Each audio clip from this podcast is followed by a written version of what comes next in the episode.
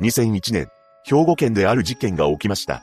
お母さんを迎えに行ってくると告げて出かけた少女の行方がわからなくなってしまったのです。詳細を見ていきましょう。後に被害者となる宮崎咲ちゃんは当時8歳の小学3年生でした。咲ちゃんは母親と当時13歳の姉の3人で兵庫県神戸市の市営住宅で暮らしていたと言います。どうやら以前に両親は離婚していたようで、この市営住宅に引っ越ししてきたらしいのです。引っ越してきた頃は母親の新しい恋人の男性もおり、一緒に暮らしていたこともあったようですが、事件当時は親子3人で生活していました。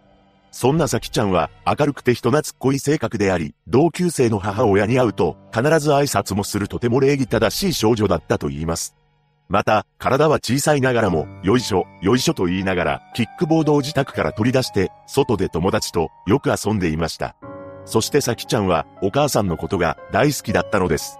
実際、母親と手をつないで学校に行く姿が目撃されたり、洗濯物を干している母親に向かって、お母さん、いつも私らの洗ってくれてありがとう、などと叫んでいる姿も見られていました。これに対し母親は、照れくさそうに、あっちに行っとき、などと話していたようで、とても仲良しの親子だったと言います。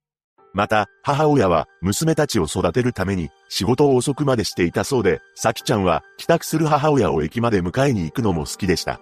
何でも、毎晩のように駅まで迎えに行っており、冬の寒い夜でも、鼻水を垂らしながら、駅から出てくる人混みの前で背伸びをして、母親を探している様子が、よく見かけられたそうなのです。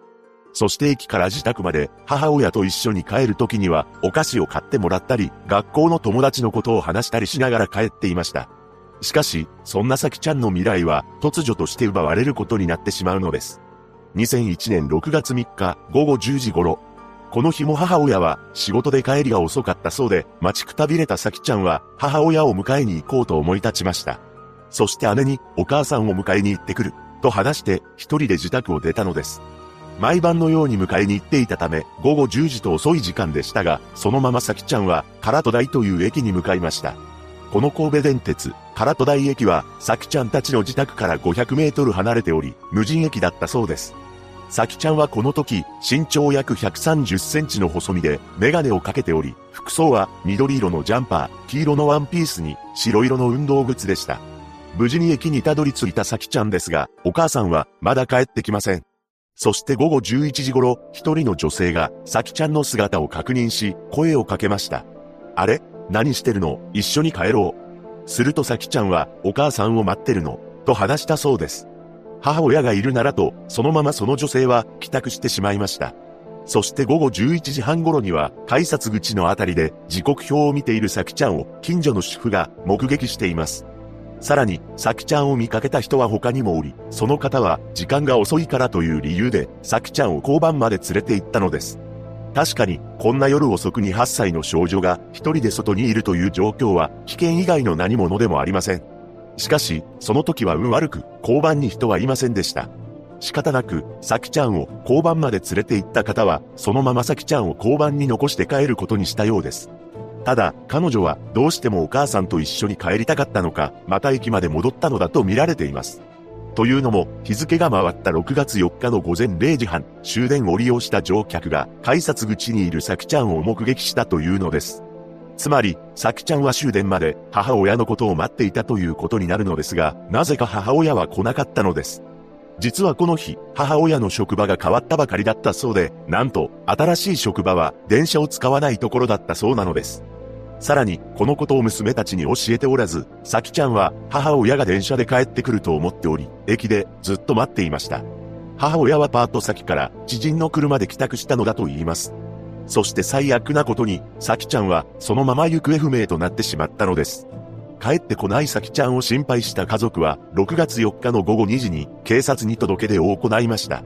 一向にさきちゃんの手がかりがつかめない中、それから3日後の6月7日午前8時頃、事態は急展開を迎えます。この時、電車に乗っている乗客が窓の外に流れる川を見ていました。そこで乗客はとんでもないものを発見したのです。なんと、それは3日前から行方がわからなくなっていたさきちゃんの変わり果てた姿だったのです。ここは、唐戸台駅から北に約2.5キロ離れた有野川という場所であり、雑木林に囲まれていたため、近くを走る県道からは見えない場所です。さきちゃんは川岸に打ち上げられていた様子で、行方不明の時と同じ黄色のワンピースを着用していましたが、メガネ、上着である緑色のジャンパー、靴はありませんでした。これを受け県警が捜査を開始したのですが、さきちゃんが発見された場所から250メートルほど上流にある橋の近くの木でとんでもないものが見つかるのです。なんと、そこには、さきちゃんの髪の毛が10本ほど引っかかっていたというのです。さらに、さきちゃんの体には車にはねられたような跡が残されていました。つまり、彼女は何者かの車に引かれた後、12メートルもある橋から投げ捨てられた可能性が高いと見られているのです。また、さきちゃんがすでに命を落としてから3日が経っていると推定されました。この事実から、さきちゃんがお母さんを駅に迎えに行った日、日付が回った6月4日に彼女は何者かによって、このような状態にされたと判明したのです。このとんでもない事件に、当初は新聞各社も報道を開始したのですが、すぐに本件に関する情報は流れなくなってしまいます。なぜなら、さきちゃんが発見された翌日である6月8日、同じ神戸で、角間守が起こした池田小事件が発生したからです。そんな中でも警察の捜査は継続されるのですが、深夜遅かったこともあり、本件には怪しい人物などの目撃情報が全くありません。ただ、犯人に関する有力な情報も公開されています。それは、さきちゃんの体に残されていた傷から判明しました。何でも、犯人が乗っていた車が約77センチにバンパーのある車高の高い車だそうなのです。具体的には、車の前面にカンガルーバーという金属製パイプなどを加工した特徴的な装具の車だそうで、このカンガルーバーというのは、もともとカンガルーとの接触事故が多発するオーストラリアで、カンガルーとぶつかった自動車を守るために開発された装備のことです。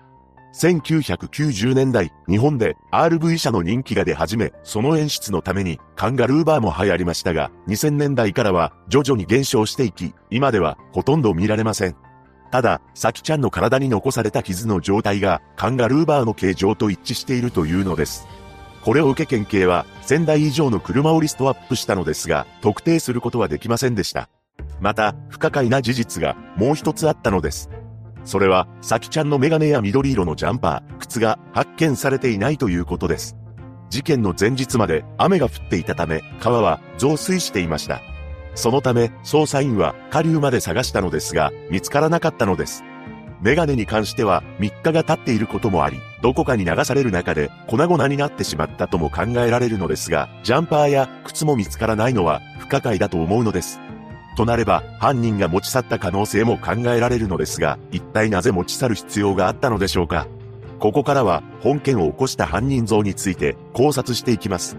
まず、本件が計画的だったのか、突発的だったのかという点ですが、突発的な事故だったと思うのです。なぜなら、計画的なのであれば、もっと早い時間帯に、さきちゃんを連れ去っていたと思うからです。彼女は終電まで母親のことを待っていたことが目撃されています。そのため、前々から、さきちゃんのことを狙っていたのであれば、母親が帰ってくる前に、彼女のことを連れ去る必要があり、終電までは待たないと考えます。そこで着目したのが、さきちゃんが母親に迎えに行った日付が2001年6月3日であり、この日は日曜日だったということです。そして犯人は車にカンガルーバーの装備をつけていることからアウトドアなどのレジャーに適した RV 車を運転しており事件当日は休みでどこかに出かけた帰りだったのだろうと推測しました。帰りも遅くなってしまい人通りも少ない道を走っていたところサキちゃんと接触してしまったのかもしれません。1990年代と少し前に流行ったカンガルーバーの装備をつけた車を運転していることから流行り物が好きな人物でよくアウトドアなどに出かけていたと思います。ただ、年齢に関しては、流行りが好きな20代とも捉えることができますし、普通乗用車よりも値段が高い RV 車を運転していたため、30代から40代という可能性も捨てきれません。とはいえ、比較的大きな車を運転している人物なので、もしかしたら家族連れや友人を乗せていたなど、複数人だった可能性もあると思うのです。また本件について、2006年にひき逃げ容疑は控訴事項を迎えたのですが、現在でも殺人容疑で捜査は続けられています。そして、さきちゃんの家族は解決してからお墓に手を合わせたいという思いがあったため、それまで建てることのなかったお墓を、さきちゃんが7回忌を迎えたタイミングで建てたそうです。そして次のように語っています。悲しみは一生消えず、のうのうと生きている犯人が許せない。犯人は生涯、両親の呵責に苦しむのも辛いだろう。早く出てきて、先に謝ってほしい。本件は同時期に発生した池田小事件で報道もあまりされておらず、今から21年前の事件ですが、風化させてはいけません。宮崎咲ちゃんのご冥福をお祈りするとともに、一日も早い事件解決を祈るばかりです。